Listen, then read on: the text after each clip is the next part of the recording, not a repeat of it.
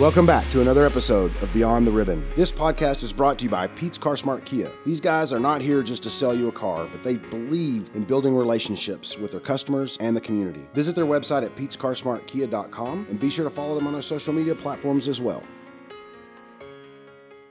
Hey everyone, welcome to this week's episode of Beyond the Ribbon. My name is Ryan Parnell, and as always, I'm joined by my co host and oncology nurse, Pam McMillan. Hey Ryan, how are you today? I'm doing good, Pam. How about yourself? I'm good. Do you ever have conversations with our survivors? And one question that comes up often, um, all the time, the same question pops up. You know, um, I would say absolutely yes. And this actually goes back to my previous life days at one of the local cancer institutions here in town. And it's, and, you know, one of the things I know um, we're very excited about to address this issue um, that centers around something that we're all, um, shall we say, addicted to in one form or fashion or another, right? Right. You know, and oftentimes I hear from survivors, well, I read this article or I Googled um, and I found out that sugar feeds cancer. Yes. Yeah. Sugar, so, sugar, sugar, avoid it at all costs, right? Yeah and i guess when i think of sugar i think of um, sugary drinks table sugar.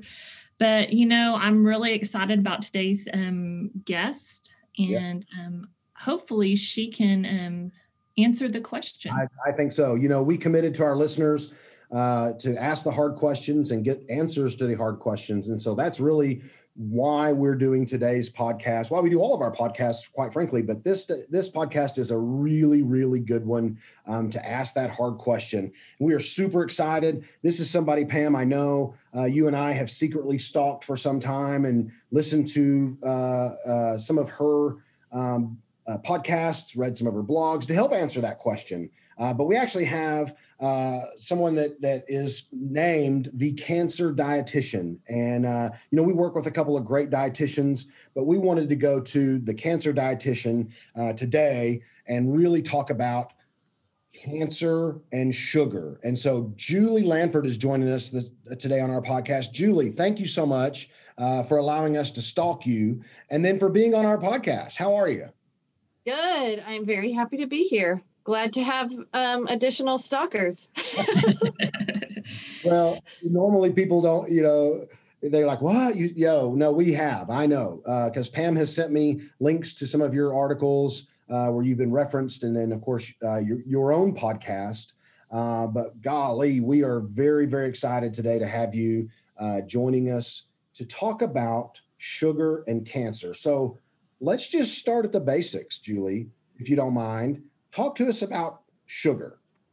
Yeah, so this is it's a what I consider like the number one cancer nutrition. I call it a myth that sugar feeds cancer. So we'll just bust that right up front. Um, and you know, it goes around a lot. And when I first started working in oncology, I heard someone ask me this or I heard someone say it, and I was like, well, that's the craziest thing I've ever heard. You know, like that's not how the body really works. But surely this is just a phase that someone heard from someone else and it'll you know go on its way. People will figure out that's not how it works. And then turns out you know 16 15 years later it's still coming around. There's always you know new people to kind of uh, give the information to. So it, it's what i call sort of a a, a mistruth. Um, you know i say it's a myth but of course there's always elements of truth in in some of the information. So most people have been told this either by um, you know a well-intentioned friend or family member, um, and I say it's and even some healthcare professionals who maybe are a little bit misguided around nutrition because a lot of healthcare providers don't get nutrition education um, and so they're doing their best but they don't always know kind of how to figure out the information um, so I will say that sometimes this myth actually comes at patients from their healthcare providers. So, you know, when I talk with patients, I often just remind them that all of our cells, including cancer cells, um, need sugar in the form of glucose to generate energy. And so, yes, it is true that sugar feeds cancer. Um, in its sort of most basic form, because sugar essentially is what provides energy to every cell of our body. So, um, you know, it's how you apply that information that I think can be harmful to a lot of people. I would totally agree. I think um, you know one of those things when you break it down, and by breaking it down, of course, we you know you're talking about sugars, but but in this instance, when you break down the basic information, um, I don't know that you can actually avoid all sugars completely. I mean, I I I know I can speak personally. I tried one time. I remember reading something, and it was uh, it was a book, and it it had that in there. It was like you should avoid all sugars, and I was like, I'm going to try this and you quickly find out where sugars are and what they're in and it's like next to impossible. Right and you know for for the typical person they hear the word sugar and they think that bowl of sugar that you um, you know you scoop into your coffee or you put on um, cereal or wherever it is you know. Uh, and so that's the white sugar you know the simple sugar kind of but most people don't understand that a lot of nutritious foods are built on glucose as the building block. So carbohydrates, all types of carbohydrates are essentially, you know, built on glucose and other types of carbohydrates and sugars. And so I think in this, when people are told this, if they kind of go to that extreme, it's I consider it harmful to be that restrictive with with your diet can be harmful. Um, not just to your body because you might not get as much of a variety of foods as you actually need, but also just in your overall relationship with food and kind of mental health and overall well being. Um, having very restrictive eating patterns is usually not something that that we would recommend for improved health and well being. Even, you know, there's certainly some cases where people do have to be a little bit mm, more strategic, maybe we could say, about what they eat. Um, and when we talk about sugar, a lot of times, you know, diabetics kind of come up in terms of, well, but I need to manage my blood sugars. Even when we're talking about, you know, diabetes management, we don't completely restrict sugar. We just help people figure out how they can have it in moderation and in ways that are still health promoting. Um, so yeah, I, I think that that differentiation between simple sugars, which is what typically people think of when they hear the word sugar, versus um, complex carbohydrates, which also is a source of glucose. Um, because some people will go even, you know, maybe they try to eliminate simple sugars, which there are a lot of delicious, amazing foods that have simple sugars. And I don't think that you necessarily have to cut them out all of the time. Okay, we I, maybe we can all agree. Moderation and having yeah having your delicious you know foods is is a okay by pretty much anyone's standards. However, um, some people will hear this myth and even go as far as completely eliminating carbohydrates in general, or people who maybe have heard of the keto diet are completely eliminating things like fruit and things like whole grains and things like beans or starchy vegetables, which all are great sources of complex carbohydrates, um, which, yes, can be a source of glucose, but I just call it like when you eat complex carbohydrates, or what people might also term, quote, healthy carbs, um, they come packaged with so many great nutrients along with the glucose. And again, glucose isn't bad our cells need glucose in order to function. Um, and so, even for people who completely avoid carbohydrates, their body then has to turn around and figure out a way to produce glucose. Um, and and our bodies are designed to do that because there used to be, or for some people, there still are times of feast and famine. And when we're in times of famine, or if you think about even, you know, during cancer treatment, some people are just not able to eat much at all, or when you go through a period of being ill and you can't eat, that's kind of a famine. And your body has to produce glucose inside so that it can um, still keep going. And that's a natural process, but we it's hard, you know, it's not easy on the body. It can be a little bit hard. So we don't want to intentionally do that to ourselves, yeah. um, is kind of the point. You once used a great analogy of a car and gas. Can you tell us about that? Yeah, so I actually got this from another oncology dietitian colleague. Angelia Bruce, who works out in um, California, and us oncology dietitians, we we we collaborate a lot because there's kind of a few. There's not a lot of us, and we're spread out all over, so we tend to connect a lot um, online. And so she used this analogy that is super helpful. So just thinking about that cells use glucose or sugar, if you want to term it that way, the same way that cars use gasoline. So normal cells use kind of a reasonable amount of gasoline, but cancer cells are essentially gas guzzlers. So they're like the SUVs of, of the body. And during cell division, more glucose is used, just like a car that's accelerating. So you use a lot more gas when you're accelerating and normal cells divide at varying rates, sometimes once every three days and sometimes once every three months, just depending on the cell of your body.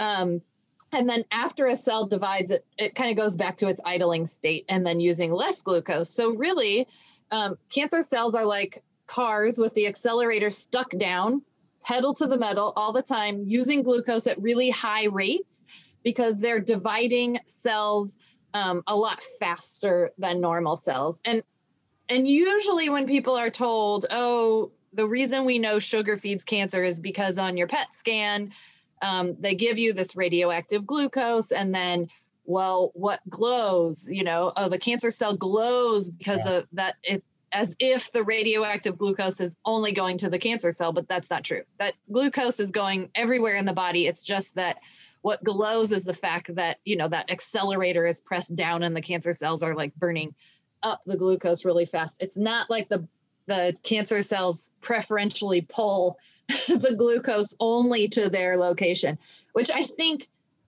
I always imagine that in people's minds, they hear sugar feeds cancer, they hear their cancer glows. They think if I drink a soda or I eat a brownie, all of a sudden the glucose or the sugar that I'm eating is just going to beeline straight to the cancer. It's going to make it grow. But that's not how the body functions. We digest it, we absorb it, it just flows around in our blood, going to the places it needs to. Yes, if there is a cancer cell, it's going to also receive glucose. But the practical piece is cutting glucose completely out of your diet is not going to stop your body from having access to glucose because your body will make it anyway.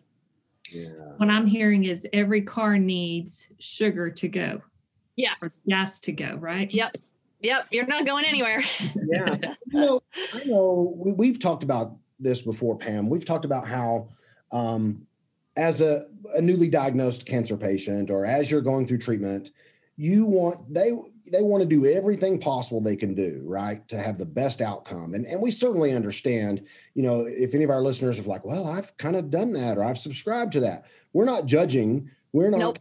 we're not coming down hard on you if anything we're granting hopefully i think this is safe to say julie we're granting you the uh, the ability to now say okay i think i can have a little bit of sugar yeah um, you know one of our dietitians we work with uh, here in town and work very close with, um, and we've used her for a number of years.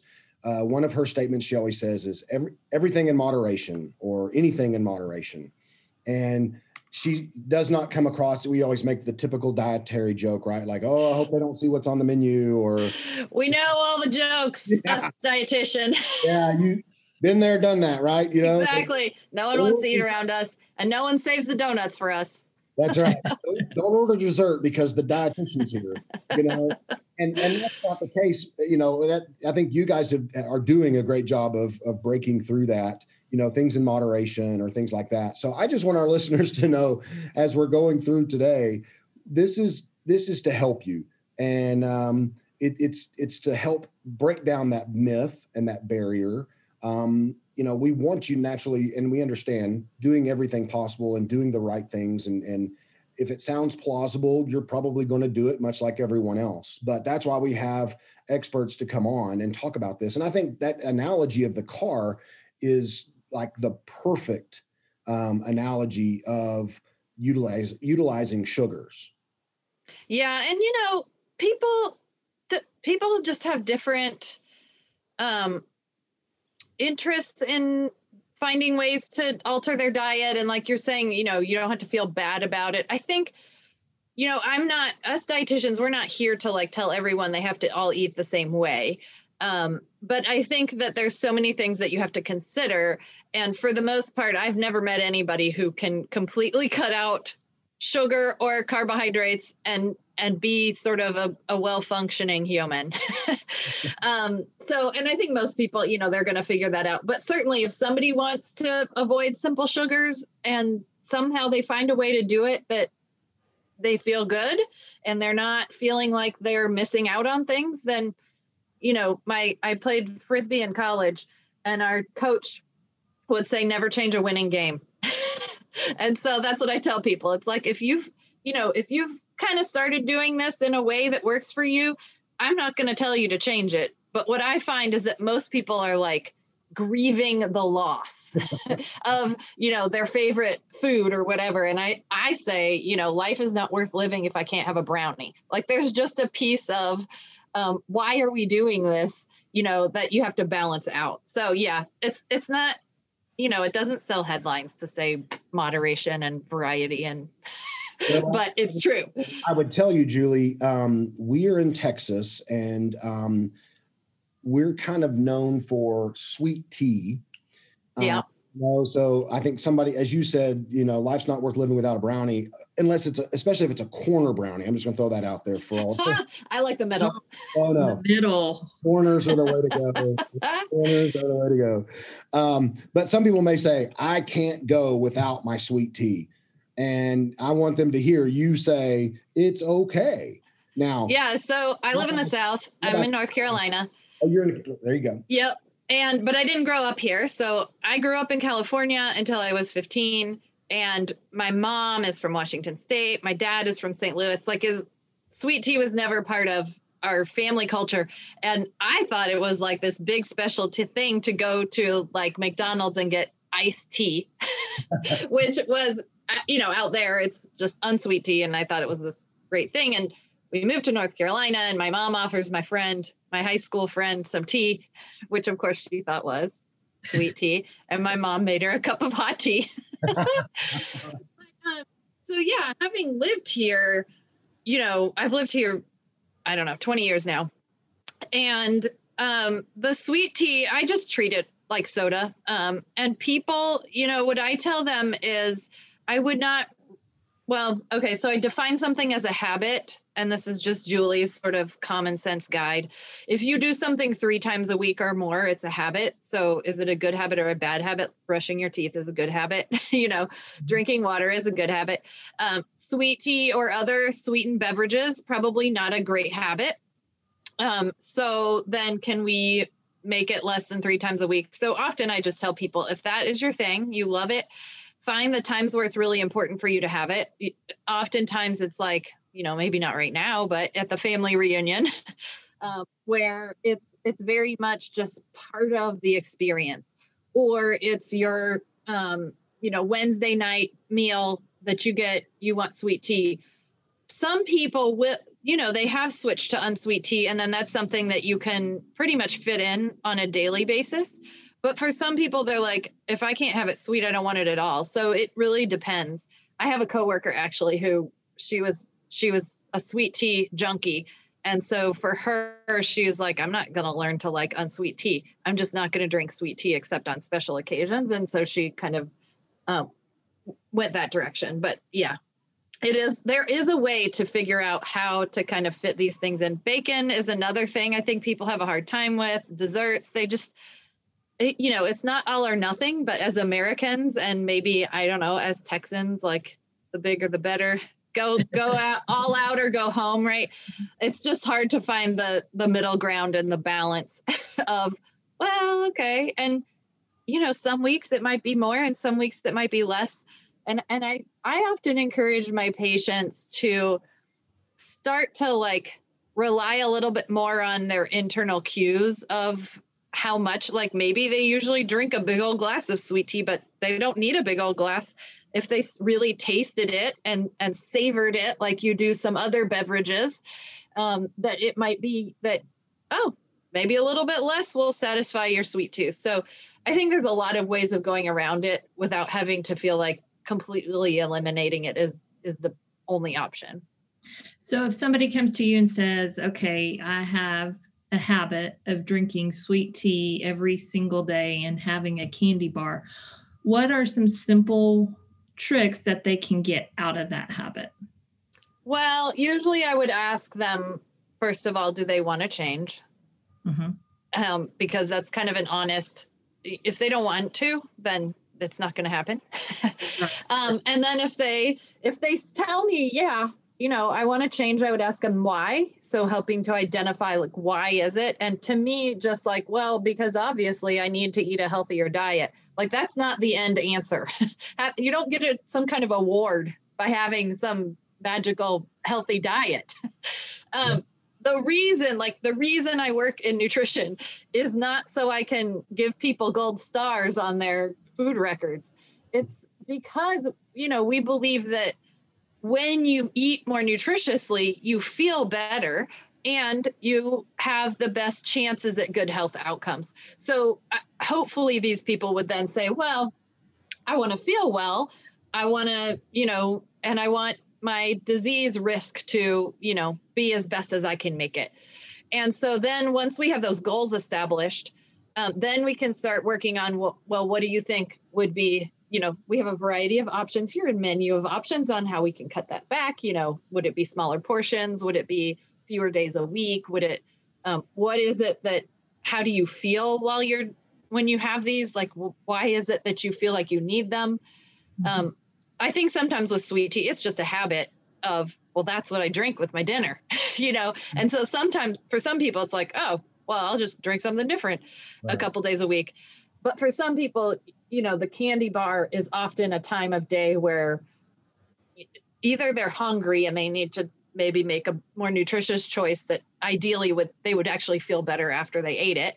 Um, but also, you know, if they're stressed out or um, they're angry or there's some kind of emotional reason that they're turning to this candy bar if it's after dinner and they're bored or you know i don't know then we talk about well what other behaviors could we do at that moment in time that might better address the need that they have um, and it might be that they they need to move and so they kind of replace that behavior but also having people kind of to do a, a journal and pay attention to what they're eating, why they're eating it, how it makes them feel, um, so that they get they start having a feedback loop. Um, as Americans, you know, we're very busy people. We thrive on efficiency and how much we can get done. And therefore, we don't really sit down and pay attention to how our food tastes. We're like i don't even have time to throw a sandwich together. I'm going to drive through the drive through and then i'm going to be talking to somebody while i shove my face full of food.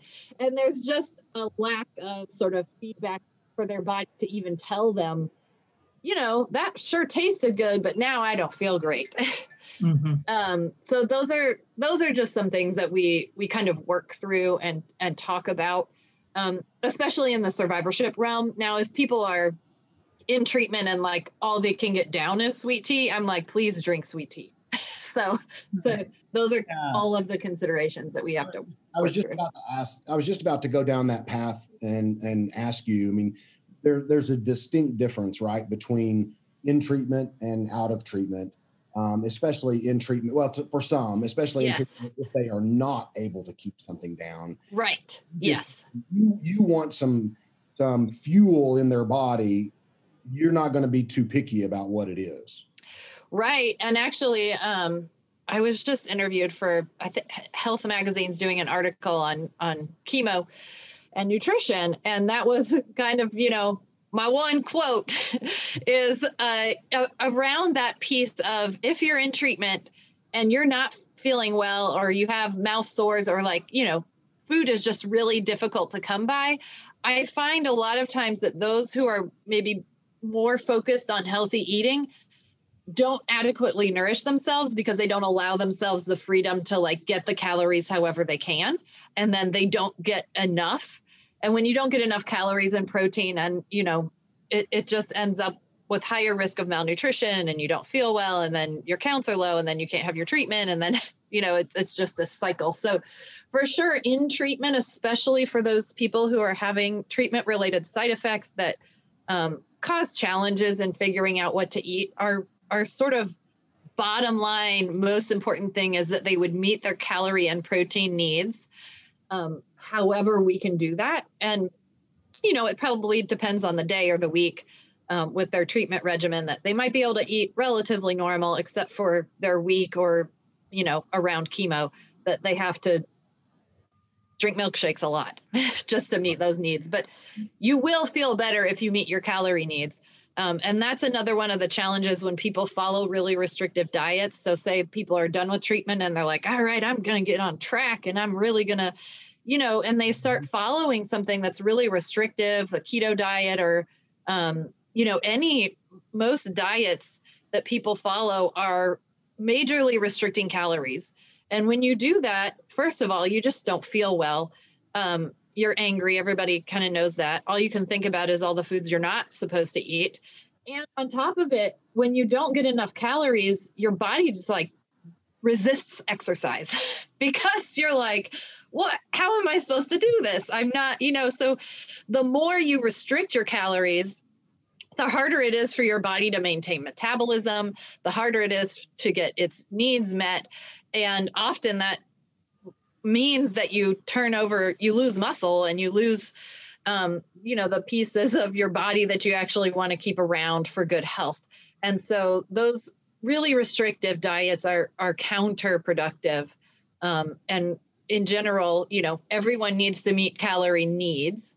Um, now, how you meet those needs can be, you know, of course, we can all meet calorie needs with milkshakes and brownies our whole lives, that's not healthy, right?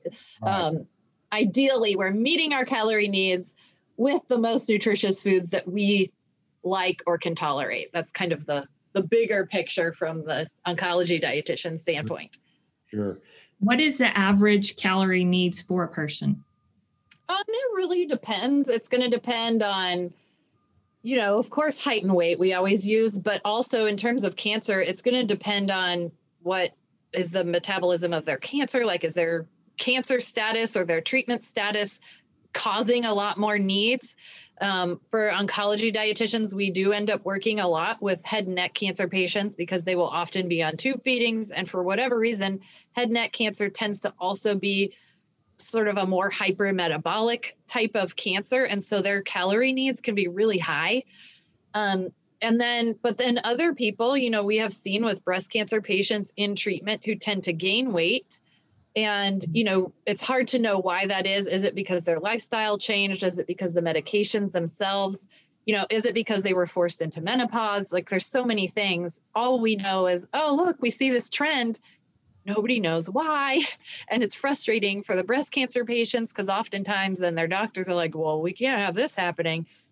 But, then, but it's like but is there anything we can do about it aside from hey let's be physically active and let's eat really healthy? So it's a complicated question. As dietitians we can calculate you know we can do our best at estimating but once we do an estimate we still basically will continue to monitor someone's weight and how they feel mm-hmm. to determine if our estimate was low or high. Um, so it's really just a best guess. Uh, for you know for food like nutrition labels, of course, everyone's heard 2000 calorie diet. Um, mm. And so people would say, well, that's average, but uh, you know, if there's so many factors that that's almost just a, anyone's best guess. so what I'm hearing, it's important to get with a dietitian whenever you start treatment and even after treatment to find the perfect calorie intake for you. Yeah, or I mean, I don't know that that many people really need to pay attention to the calories um, because I think that if you pay attention to when you're hungry and you're eating regularly throughout the day, like your body can help you adjust. Like we don't want anyone skipping meals um, or things like that, but your body can help you figure out, well, how much should I eat at this particular meal? Um, and then if now when you for sure want to be seeing a dietitian is if you are doing everything and you're losing weight during treatment um, that's when you know you might need a little bit of extra help if there's side effects where you just can't eat at all and you want to prevent this weight loss or um, that kind of thing and then after treatment i think it is helpful um, to kind of get people on the right page although i don't ever i i won't say never but i rarely give anyone a calorie level that they need to to meet. It's really for me, I would ask like I always offer for my clients who want information, I say, "Hey, if you want to well, I require it maybe. It's kind of my my weed out question when somebody wants an appointment is okay, great. You know what? I'm going to need you to keep a food record for 3 to 5 days and bring it in with you. and a lot of people are like, "Oh, never mind." you know, they, and that's how you kind of know well I think they can make changes without my help, you know. Mm-hmm. Or but so for those I can look it over, but I'm not looking it over for calories. I'm really looking it over more for like quality of of diet. If they are somebody who is not getting enough calories and we know that because they're losing weight or they just don't have any energy or that kind of thing, then I might pay a little bit more attention to what I think their calorie needs might be. But for the most part, um, calories, I, I think it's useful from a dietitian standpoint for estimating, especially if we have to do like tube feedings or things like that. But a lot of times, I think that people counting calories it distracts them um, from the the main purpose of eating, which is to nourish their bodies. And they really need to pay a little bit more attention to how their body's feeling when they eat things and if they feel full and if they feel too full or if they're not full. Those kinds of things I think are better ways of figuring out how much to eat rather than some kind of app that tells you at the end of the day, oops, you ate too much and you're you're maybe feeling like you didn't eat too much. And i don't want those things to override someone's um, just intuitive way of of kind of knowing what their body needs. Right. Which is very different. You know for a lot of people that is a different way to do things. But i will say most people probably know that maybe the way we have been doing things for a long time isn't exactly working um, and we do need to think about things a little differently. And certainly diets, you know, commercialized diets are not helping people. Sure. I would say for sure to all of our listeners, and, and you've touched on this two or three times, uh, anyone who's listening and is in treatment and struggling with maintaining calories or maintaining weight and things like that, ask if your treatment facility has a cancer dietitian or has someone that can help you. Um, I know for a fact, you know, um, we, Pam and I both came from a location here in town that that has a a dietitian on staff, and they're very lucky to have that. Another facility doesn't. We provide that here at the Cancer Survivorship Center, so we've got Amarillo covered. Um, but if you're somewhere else and and and you're struggling with that, ask. That's that's that's one thing I want yes. to take away from this. The other question I had for you, Julie, is let's talk, if we can, about artificial sweeteners. So I'm going to cut out this, but I'm going to make my brownies with, you know, um, stevia or some kind of other sh- sweetened substitute. You, can can you shed some light on that for our folks? Yeah, I actually um, we do a group at Cancer Services uh, for post treatment. It's like a four week series, and last night was our our nutrition topic, and someone asked that same question um, last night, of course, and we. Um, so what I always tell people is when things are approved for use in the food supply, you can be pretty confident that they're safe. So uh, you know the the sweeteners that are approved for use sure they might be a little different in different countries but in general if they're approved for use um, they're fine to use from a safety standpoint. And you know me personally i just use sugar. If it's in my coffee or whatever i don't use the artificial sweeteners because i don't have any problem tolerating sugar. Um, i think for most people you know you can choose. So if somebody is managing blood sugars um, that there can be an advantage to the artificial sweeteners, especially if they love sweet tea, but they don't want it to run their blood sugars through the roof, or they um, are, you know, making some baked good and they want to just cut back a little bit so that as they're counting their carbs, it's not counting as much towards it. So I certainly think that there is a use for it. Um, the challenge is that whether you drink sweetened beverages that are made with sugar or made with artificial sweeteners, they're both essentially going to teach your taste buds what flavors you like. And so we all train our taste buds to like certain things. Um, as you know, as kids in our families that we grow up in, the cultures that we grow up in, we're eating certain foods and that's what we we end up liking. You can change your taste buds. I think a lot of people who have switched from regular soda to diet soda or sweet tea to unsweet tea or cut back on their sodium, you know, when you first start doing it, you're like, eh, this doesn't taste right. And give it a month, and all of a sudden you eat something you used to eat before, and you're like, whoa, I can't eat that anymore. So you you can change your taste buds. Um, so I say that you know, yes, artificial sweeteners have their place, but I don't think that somebody necessarily should be drinking diet sodas all day long um, because you're training your taste buds to like that sweet taste. And it's hard to enjoy the lovely, you know, maybe more subtle flavors of fruits and vegetables if your taste buds really want super sweet taste. Mm-hmm. That said, um, what I told the the group last night um, is, you know, so she was asking specifically about adding it to her coffee. So she's like, well, I like to use, you know, whatever Splenda or stevia in my coffee. I get, um, I do grocery pickup, and I think my grocery store randomly was putting some sweeteners that they couldn't sell in my bag. So I got these little cubes of, they were like stevia and monk fruit or something like that. And so I tried it anyway in my coffee. That's the whole point of all of this is like, ah, what the hey, just put a cube in my coffee and see what it tastes like. And it, it was like, eh, that's not my favorite flavor. And so I, it will depend on the person. Um, so what I would say is if they're putting a teaspoon or a cube of sugar in their in their coffee, it doesn't matter to me what they use.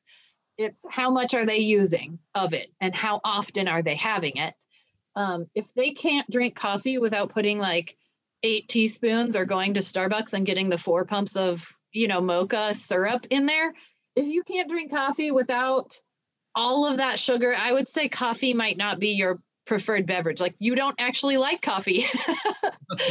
um, so, and I mean, I'm kind of in that place. I really can't drink coffee unless I put enough milk in it. I can do lattes, so I consider that all right. That's like a plain coffee. Adding milk is no big deal. But for me, like if I'm going to have a soda, I grew up in the 90s and diet sodas were just my thing. And so my flavor palate, if I'm going to have a soda, I don't I don't like a sugar sweetened soda. It just doesn't taste good to my taste buds. I like a diet soda, but that doesn't mean I drink a diet soda every day. Um, so to me, it's it it's again down to the moderation, and it's not that I think, I mean, I think artificial sweeteners are perfectly safe. Um, it's more about what are we training our taste buds to like? And I sort of focus more on the side of we should think about more of the things we want to make sure we are eating and putting into our bodies and less about the things that we quote shouldn't you know put in um, because i think if people did key in a little bit more on what should you have as much as possible they they don't even want the rest of the stuff because they don't have any room. Right. they just don't have room left. you mentioned something about simple sugars. Is there one type of simple sugar, or is there different types? And are They're there all, good ones for us? Yeah, I, I it's a good question.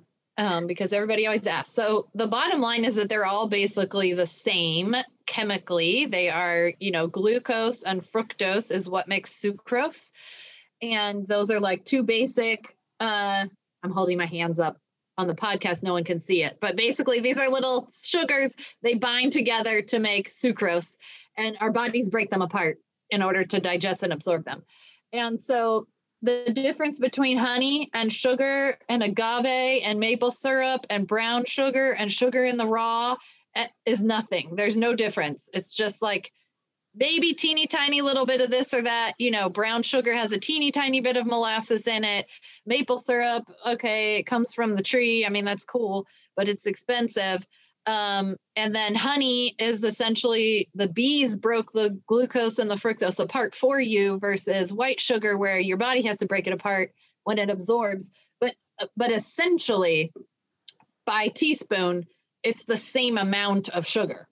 Um, so people who say, well, honey and agave are quote natural sugars, um, but from a from your body standpoint, like it doesn't know the difference. Mm-hmm. Um, you know, even so, you know, I, I think, well, what if the bees put a little bit of pollen in your honey, and there's some kind of plant nutrient in there? I mean, the amount of honey you're going to eat is not enough to matter anyway. So, and sugar, things like sugar in the raw is no different from white sugar. It's just a marketing, you know, they packaged it differently. It's larger little granules, but it's all essentially the same. So, um, you know, I use recipes where I'll use honey or maple syrup. I hardly ever use agave syrup because I don't even know if it's popular anymore. People can't buy it. but they they're, you know, people go through trends. And the reason we have trends is because somebody wants to make money. And so they spend money making it popular and they'll make claims about why it's so much healthier so that they can get people to divert their sugar money over to their product, which is probably four times as expensive. Um, so yeah, you know, one of the things talking about that uh, from one of the from your podcast that I listened to, um, speaking about claims and labels, right there, I, I it hit me, and I remember the way and I and the way you phrased it was so good about when you when you go to the store and you look at a label, you look at a product, pay no attention to what's on the front, right? Yeah, and 100 percent uh, pay attention to the back. Yes. So that's what I say is uh, they can't lie in the ingredient list or on the nutrition facts label because that's a legal document.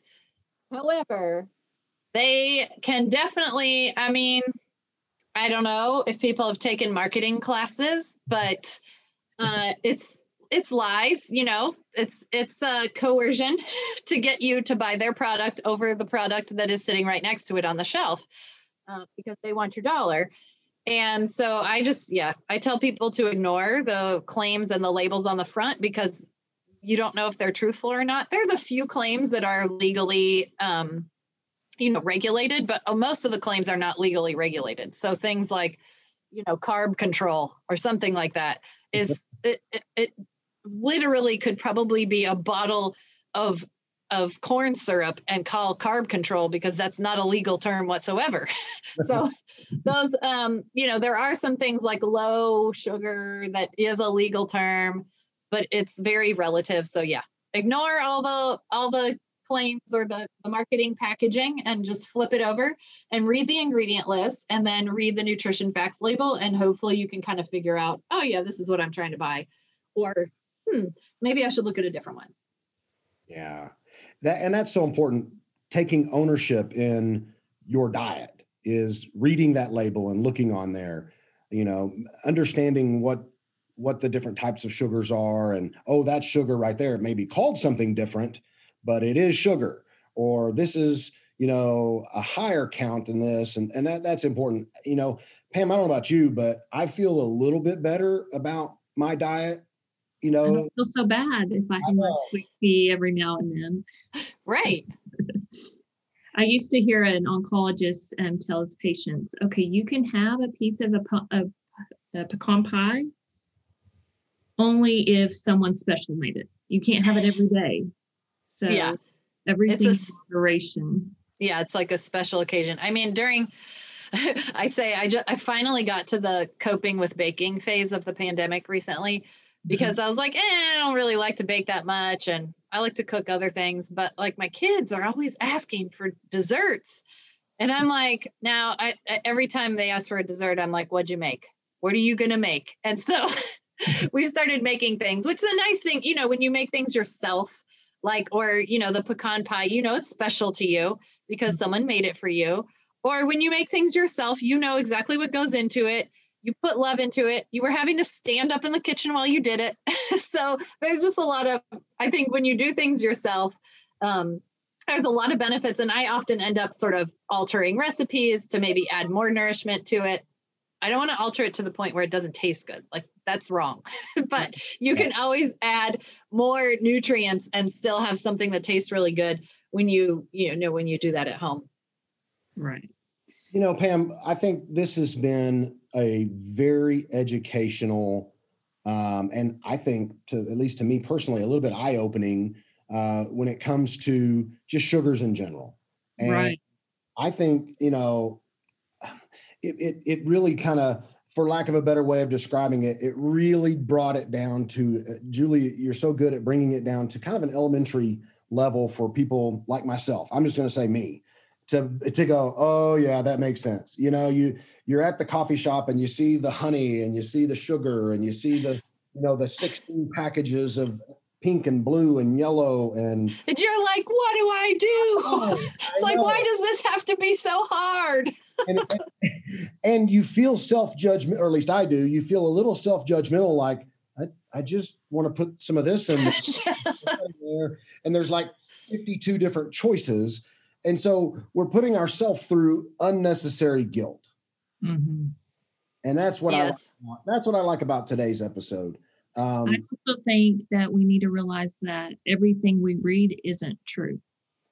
So another good one as well. Absolutely, absolutely. And I think too the the nice thing is um, our, our survivors who are listening and they they can relate to being told from their doctor, you know, watch your diet, do this, do that. Which Pam is why we provide all the things we provide at the Survivorship Center, guilt free area uh, you know, we we we come alongside our survivors and, and help them along their journey, whether that's a yoga class, whether that is um, meeting with our dietitian, you know, coming to a healthy cooking class. You know, I know you guys now, Julie, don't take offense to this, but Whitney is our one of our dietitians that we work with, and and she is so super good at disguising things that you would never ever even put in a smoothie or in a salad and I don't know what it is, but it still tastes very good. You guys are are really skilled at hiding things. That's what I call a double bonus. Oh, it's like if it's a nutritious food and it's delicious. I mean, every food should be delicious, but if it's like nutritious and you can feel like it's a comfort food, then that's your double bonus food. Ah, I'm gonna have to remember that. I'm gonna have to. but you know, we provide all these things, these classes, these activities, these challenges, these these. Uh, we work with our our cancer exercise specialist um, to help them along this journey, so that they don't have to do it alone. And everybody always throws out, right, Pam? They throw this, oh, no one fights alone. No one goes about their own, you know, battle alone or goes through cancer alone. And while we subscribe to that, we try to make it little a little more soft around the edges of we're here to help you um, you don't have to walk this journey by yourself. And so, for our listeners, especially here in town, give us a call at the Survivorship Center at 806 331 2400 and see how you can get plugged in with one of our classes, activities, programs. We have a ton of stuff online, a lot of, of stuff at our website at the number 24survivorship.org. There's probably about a hundred plus um, exercise and uh, wellness classes of varying strengths and intensities that you can do. And so I just wanted to, to jump right in there and make sure, again, like this, we're talking about, you know, being able to make some modifications and and and still feel good and still uh, not not beat yourself up. Julie, where can people find you at? Yeah, so they can always find me at cancerdietitian.com. And then I have the Cancer Dietitian podcast, which you can find on all your, you know, favorite podcast apps. And I'm on social media, so pretty much everywhere at Cancer Dietitian, Facebook, Instagram, Twitter, YouTube. All of my cooking classes and webinars are available to anyone. So cancerdietitian.com you can sign up for updates and also i have a cancerdietitian.com slash register is where my um, webinar and cooking class registrations are. And of course, anyone can participate because they're all virtual. And then if people want a downloadable kind of handout on this issue around sugar and cancer, you can go to cancerdietitian.com slash sugar and the handout just downloads right there. Lots of good information out there. Yes. And we encourage our guys, right? We encourage our listeners.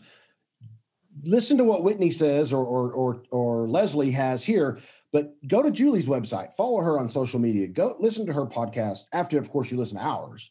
But listen to her. now pod- will. and and plug in and and and and absorb these um, this information. There's a lot of of good information at Julie's stuff. So another plug for Julie. Um, our last segment is Pete's Powerful Moment. We are sponsored by Pete's Car Smart Kia, and we would like to hear your powerful moment.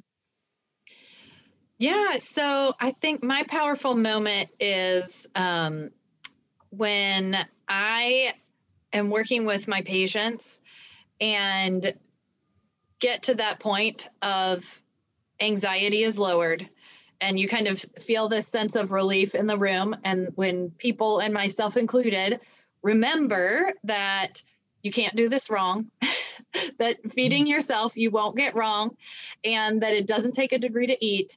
And um, you know, I think that we can all just sort of lower that anxiety around food and just really enjoy it and enjoy the company that you're eating with. Wow. Simple. Very simple, but powerful. Simple and powerful. Yeah. I like that. Pam, you can't do it wrong. That's right. All in moderation. That's right. Julie, thank you so much for joining us today. This has been super fun. I'm very grateful you invited me on. well, I think our listeners, I know I did. Um, I know I'm, I'm, I'm hoping our listeners, I know they did. They learned some things today. Um, at least, uh, even if it's a subtle reminder that it, it is okay to have certain things around certain times, um, you know, or, or how to go about feeding uh, the body and putting gas in the car and make keeping it going. And if anything, um, if they only even listen to the first minute, they got the best part out of the way, right? That that sugar and cancer cells, and that's why you now have cancer here or cancer there is because you ate too much sugar is not true. Right. Not yeah. true. Absolutely. We are so uh, glad to have you today to share that because um, we, like, uh, like I said at the outset, we are committed to bringing good, um, sound education to our listeners because we want them to feel empowered and we want them to uh, take take good care of themselves. And so uh, we appreciate you today. For our listeners, please subscribe to our podcast. Share this. This is a great podcast that uh, is for your non-cancer survivor friends, um, as it is for your cancer survivor friends, your caregivers, your loved ones. Um, you know, I, I think I'm going to make sure my 19 year old listens to this because I think it's important. Uh, the six Dr. Peppers a day is maybe not quite uh, what it needs to be. And he'll probably get mad at me if he ever listens to this episode. But it is true, right? And if you're speaking truth, that's okay. And so, uh, yeah, most important, subscribe, send this podcast to your friends, give us some feedback. It's on iTunes, it's on SoundCloud, and it's on uh, Spotify. Give us some feedback, send us an email, hit all the buttons, as we like to say, and join us again next week for another episode of Beyond the Ribbon. Talk to you then. Thank you for joining us for this episode of Beyond the Ribbon. Make sure to subscribe to our weekly podcast and follow us on social media for news and updates. If you'd like more information about the 24 Hours in the Canyon Cancer Survivorship Center, please visit our website, 24survivorship.org. Thanks again, and we'll be back next week.